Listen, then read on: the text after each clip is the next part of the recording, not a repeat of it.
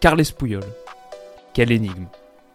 Comment un court défenseur d'un mètre 78 devient-il le grand capitaine de l'histoire de son club? Comment écrit-on la plus belle page du foot espagnol quand on est l'image de la Catalogne? Comment jouer 15 ans dans ce Barça sans un pied magique? C'est peut-être très simple, avec le cœur et avec les tripes. En serrant les dents puis en les aiguisant, l'enfant de Leda est devenu un requin sanglant, un défenseur de son camp et des nobles valeurs du sport. Il était plus fin que ce qu'on dit, et moins lent que ce qu'on pense, mais tout le monde sait sa vraie taille. Au panthéon du football brûle la flamme des très grands. Voici Carles Puyol, capitaine, géant.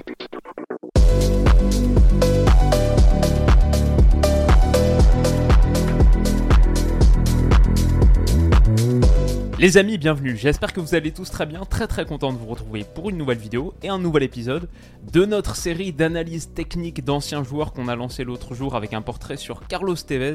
Quel joueur était Carlos Tevez? J'ai adoré faire cette vidéo. Aujourd'hui, on remet le couvert avec un défenseur. On change un petit peu de registre. On parle d'un autre Charles, Carles Puyol. Pour entrer tout de suite dans le vif du sujet, on peut dire que cette miniature-là, cette image, elle n'est pas choisie au hasard. Parce que Carles Puyol, c'était un gars qu'on retrouvait très très souvent dans cette posture.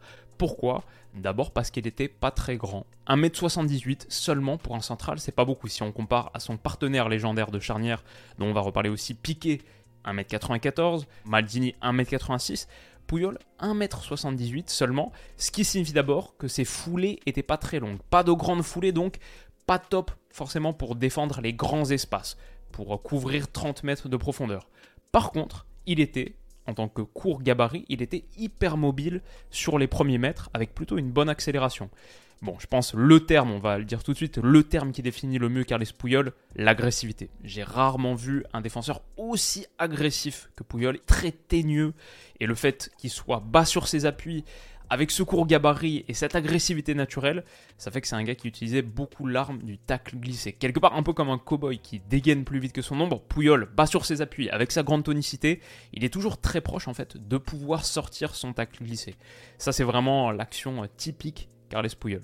Je veux dire au-delà de ça, c'était un central qui était vocal, euh, engagé, extrêmement énergique, avec en plus l'impression visuelle que laisse toute sa masse de cheveux. Bon, à la télé, il détonne, il crève l'écran, on le confond avec personne d'autre. Impossible de le confondre avec quelqu'un d'autre. Purement stylistiquement, visuellement, si d'un côté du spectre des défenseurs centraux, on a l'élégance naturelle d'un Paolo Maldini, la défense à l'italienne, bah Puyol, de l'autre, il rappelle que l'identité historique de la sélection espagnole, avant le jeu de position, avant les 80% de possession, L'identité historique de l'Espagne, c'est l'agressivité, c'est l'engagement physique, c'est la furia roja, c'est la furie rouge. Et le surnom de Puyol, c'était El Tiburon, le requin.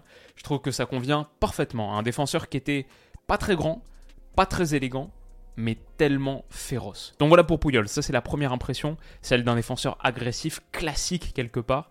Il y a d'autres qualités, on le voit ici sur ce match contre Valence qui est en intégralité sur la chaîne YouTube du Barça, qui m'a bien servi pour l'analyse. Il y a un truc qui saute tout de suite aux yeux, c'est que défendre au Barça, être un grand défenseur du Barça, ça veut dire savoir conduire une ligne haute. C'est un principe crevien de base, sans ballon, tu veux rétrécir le terrain le plus possible pour que ton adversaire n'ait pas beaucoup d'espace à exploiter. Ça veut dire mettre la ligne haute et rendre, euh, si possible, la moitié du terrain inutilisable avec le piège du hors-jeu. Jouer le hors-jeu, ça demande une grande, grande qualité de lecture, de mobilité aussi. Il faut avoir la vitesse pour couvrir la profondeur. Et Pouyol, comme on a dit, il est plus mobile que ce qu'on pense au départ en tout cas. Mais si la lecture du jeu est qualité élite et que la coordination avec l'autre centrale et l'ensemble de la ligne de 4 est top, il n'y a même pas trop besoin de mobilité. Donc ça, c'était une séquence 35 secondes plus tard, un autre hors-jeu qui est déclenché par Pouyol. Dès la passe négative de Fegouli, le premier réflexe, faire monter la ligne. On voit la synchronisation avec Piqué, qui est belle, c'est une belle image et toujours la prise d'information constante. Pas besoin de couvrir 30 mètres dans ton dos quand tu génères constamment des hors-jeux. Et il y en a un autre, encore une fois, 30 secondes après. J'ai mis ce passage du match au hasard, un peu quand j'ai déclenché la vidéo YouTube, et j'ai vu trois hors-jeux générés en une minute. À nouveau, dès la récupération de Valence, la course anglais de Pouyol. Et c'est des petits détails, mais c'est suffisant pour mettre le destinataire de la passe de Jérémy Mathieu hors jeu. Très marquant ici aussi, un quatrième sur le long ballon du gardien adverse. Il se positionne un peu en décalage, en escalier avec Piqué. L'un va au contact, l'autre est en couverture, ok, jusque-là classique. Mais dès que le ballon revient sur un joueur de Valence, et dès qu'il a pris l'information sur cette passe potentielle, il va surgir pour mettre l'offensif hors jeu et nous offrir encore une illustration de cette image iconique. Franchement, les gars, regardez les matchs du Barça de cette époque. Il y a des moments qui sont gravés dans ma rétine. Oui, euh, Busquets, Iniesta. Oui, les moments lunaires de Messi. Mais un autre, c'est Piqué et Pouyol, pas loin de la ligne médiane, qui lèvent la main pour demander le hors-jeu. Ça, c'est une image qu'on voit 5-6 fois par match. Et donc, ça suppose cet équilibre constant entre protéger la profondeur et savoir jouer ce piège du hors-jeu. C'est quelque chose que Pouyol, avec sa bonne mobilité sur les premiers mètres et son excellente lecture des situations, est capable de faire. Bon, sinon, au-delà de tout ça, c'est un leader naturel. Évidemment, quand on parle du registre technique, entre guillemets, quel type de joueur était Pouyol c'était un leader, c'était un capitaine et un capitaine classique. On parle parfois aujourd'hui de capitaines qui sont un peu discrets vocalement, qui euh, dirigent surtout par leur exemple technique, les fameux leaders techniques, mais discrets dans le vestiaire, etc. Bon, Pouyol, euh, c'est l'inverse, c'est un des gars les plus vocaux que j'ai vu de ma vie, avec des choses qu'il ne gardait pas, justement, pour l'intimité des vestiaires. Euh, ces fameuses séquences-là où il va presque engueuler ses coéquipiers, leurs trop longues célébrations, elles sont connues ces images. Il a aussi aucun temps pour les jérémiades de Gérard Piquet, j'adore ce moment. Mais il y a aussi, en tant que capitaine classique, leader naturel, il y a aussi les grands moments de générosité du leader. Quand il donne son brassard à Eric Abidal, qui revient d'une grève du foie, qui était longtemps absent, quand il lui donne son brassard juste avant de lever la Ligue des Champions en 2011, ah, ça c'est magnifique. Je veux dire, dans le registre technique de Puyol, ce qu'on peut ajouter, évidemment, son super jeu de tête offensif. Il y a ce but légendaire en demi-finale de Coupe du Monde contre l'Allemagne en 2010, victoire 1-0. Son mètre 78 n'est pas le plus adapté pour euh, se battre dans la zone de forte densité, donc il part d'un peu plus loin. Il a quand même l'extraordinaire détente pour aller planter un coup de casque insortable. Pareil pour ce but aussi, qui est très connu contre le Real Madrid au Santiago Bernabéu, le 2-6, le fameux Messi en faux neuf, etc. L'hyper extension de Carles Puyol. Voilà, pas grand chose à faire là-dessus. Je vais dire c'est un gars qui n'était pas totalement dénué de qualité technique. En parcourant les archives, j'ai été surpris de voir cet enchaînement-là contre l'Ukraine à la Coupe du Monde 2006. Il pouvait porter le danger et même se trouver plutôt intéressant dans le dernier tiers. Il était un interprète euh, très particulier avec beaucoup de personnalité des roulettes de Zidane. Les roulettes de Zidane façon Carles Puyol, il y en a quelques-unes. Et puis sur des gestes importants pour un défenseur. Pas forcément le plus esthétique, mais efficace. Et puis pour finir, on va dire un truc, vous me direz ce que vous en pensez, mais j'ai la sensation que par rapport à d'autres centraux de cette période, Carles Puyol, c'est pas forcément le plus respecté parce que c'était pas le plus élégant. Et du coup, c'est vrai que ça donne quand même quelques images un peu comiques. Quand tu te donnes autant, que tu t'engages autant, ouais, il y a des moments où tu te déchires. Comme ici contre Higuain, euh, il y a des moments où le tacle glissé que Puyol était si prompt à manipuler, bah le tacle glissé il passe pas. Et derrière, euh, ouais, c'est gros danger. Bon, il y a ce moment-là qui est très très connu face à Di Maria, encore aujourd'hui, qui fait le tour des compiles où il se fait dévorer, il n'y a rien à dire. Bon, sans doute que la coupe de jeu homme de Cro-Magnon, elle aide pas trop. Elle fait que souvent il frisait, si je puis me permettre le ridicule. C'était pas le plus habile techniquement aussi, donc il semble pas toujours en maîtrise euh, pleine de ses gestes. Même quand ça passe visuellement, l'impression est pas toujours excellente. Bon, aussi, peut-être qu'à cette époque, le Barça, euh, c'est avant tout la puissance avec ballon d'une équipe qui surdomine ses adversaires. Quand je pense au Barça, comme j'ai dit, je pense avant tout au milieu de terrain, je pense au joyau offensif. Je pense moins à la ligne de 4, c'est vrai. Et peut-être parce qu'il contribuait pas énormément à créer le premier décalage, déjà parce que pas grand monde pressait le Barça, mais aussi parce que Puyol, c'était pas une immense qualité de pied. C'était pas le gars qui cassait constamment des lignes par la passe. Il y a des ballons perdus. Il y a un jeu un peu plus conservateur aussi en général, des passes plus latérales. Voilà, c'est un central classique, on l'a dit, aussi parce qu'il était plus prompt que d'autres euh, à envoyer de grandes chandelles. Donc voilà pour le profil technique de Carles Puyol, qu'est-ce que ça lui a permis de remporter Bon, pas mal de choses. 6 Ligas entre 2004 et 2013, Trois Ligues des Champions, bien sûr, 2005-2006, 2008-2009 et 2010-2011.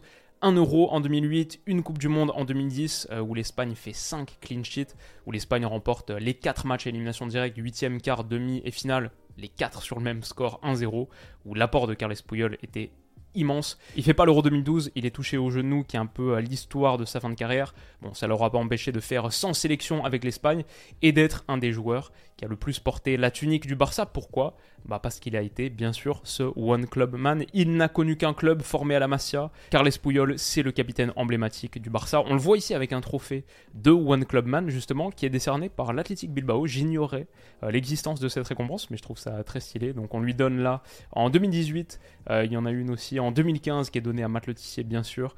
Euh, ouais, beau trophée. Dans l'histoire de Puyol, il y a bien sûr son association avec Gérard Piquet qui est tellement intéressante. Bon, déjà qui a généré pas mal de trophées, c'est une des meilleures charnières de l'histoire aussi, parce que les deux ensemble, ils ont quand même gagné deux Ligues des Champions et une Coupe du Monde. Ils ont été la base du Barça, du Grand Barça, mais aussi de l'Espagne, de l'Espagne magique.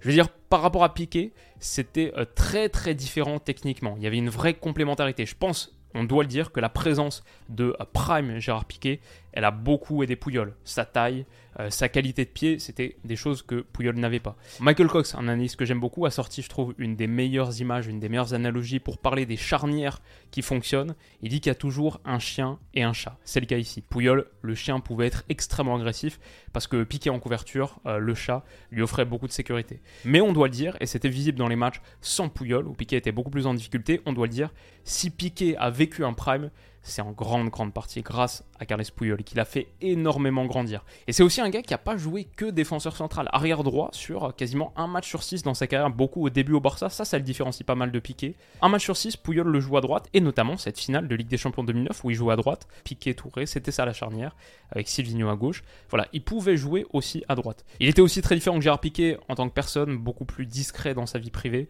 Voilà, le chien, le chat, le petit, le grand, euh, l'homme préhistorique, l'homme de Cro-Magnon et euh, le businessman un peu BG très porté sur son style. Je veux dire, il était différent aussi parce qu'il a pris sa retraite avant que ça devienne urgent. Donc il est sans doute un petit peu plus euh, respecté dans la mémoire que Gérard Piquet, qui a fait quelques années en trop. Et je pense que c'était un gars en général plus passionné peut-être que Piquet, plus passionné par le jeu, par le foot. J'ai vu cette émission-là euh, pour faire cette vidéo des deux ensemble, où ils discutent, ils racontent des souvenirs de carrière, etc. Pouillol, déjà, il a beaucoup plus de souvenirs. La moitié des choses, Piqué, il s'en souvient pas.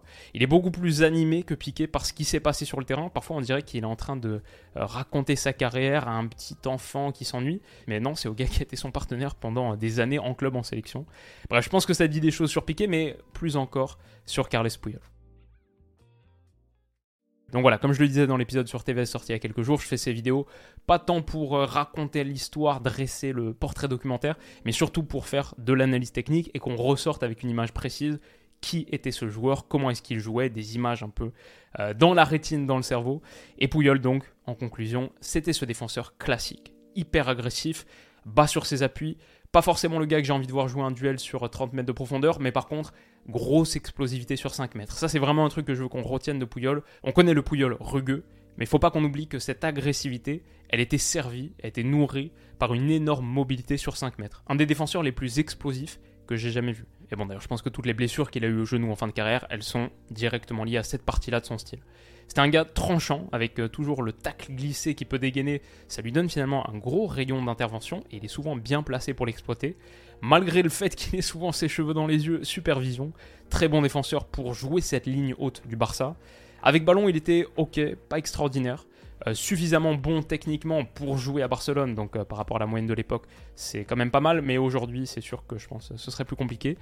Et puis, comme on l'a dit, il apportait de la menace ponctuellement sur coup de pied arrêté offensif. Donc voilà, ça c'est ma synthèse du euh, pur profil technique de Carles Puyol. C'est déjà pas mal, je dirais que c'est suffisant pour être considéré comme un excellent, excellent défenseur mais ce qu'il fait passer dans la catégorie légende, sans aucun doute possible, on va dire top 5 du 21e siècle, peut-être même top 3. Perso, je pense que j'aurais plus donné un ballon d'or à lui qu'à Cannavaro si je devais réécrire l'histoire, par exemple. Tout ça, c'est grâce à autre chose c'est grâce à ce qui se passe là-haut. Et moi je veux dire, je suis pas un grand nostalgique du foot d'antan. Vous le savez si vous avez vu euh, ma vidéo qui est sortie il y a quelques mois où j'analysais la finale de Ligue des Champions en 2006, un grand Barça contre un grand Arsenal, Henry contre Ronaldinho, etc. Bon, on a vu cette finale, on l'a regardée ensemble. Euh, il y avait des moments où techniquement c'était hyper pauvre. Collectivement, je veux dire, il y avait des moments où c'était vraiment, vraiment en deçà de ce qu'on a aujourd'hui. Le foot a tellement changé en une quinzaine d'années, c'est tellement amélioré. Vraiment, je, je regrette pas le foot de l'époque. En revanche, il y a peut-être une dimension où on a régressé, c'est la mentalité. Alors j'ai mis ces deux gars-là, Kaevert, Ousmane Dembélé, c'est pas pour les bâcher spécifiquement, c'est deux gars qui me sont venus en tête comme ça quand je pense à des joueurs avec un talent phénoménal, mais peut-être la mentalité est pas tout à fait là. Des joueurs qui me semblent un petit peu endormis parfois sur le terrain. Ça peut être un manque de cœur, ça peut être un manque de puissance mentale, même de force de concentration sur certaines séquences. Pour moi, c'est pas pour rien que un des gars qui est en train d'amener le foot dans une autre dimension en ce moment, c'est un gars qui a la méditation dans sa vie et qui a un feu intérieur qui semble impossible à éteindre. Je pense qu'au-delà de toutes ces qualités techniques, ces qualités mentales-là, elles marchent très bien et très bien aujourd'hui parce que c'est des qualités qui sont peut-être moins bien partagées qu'à une époque.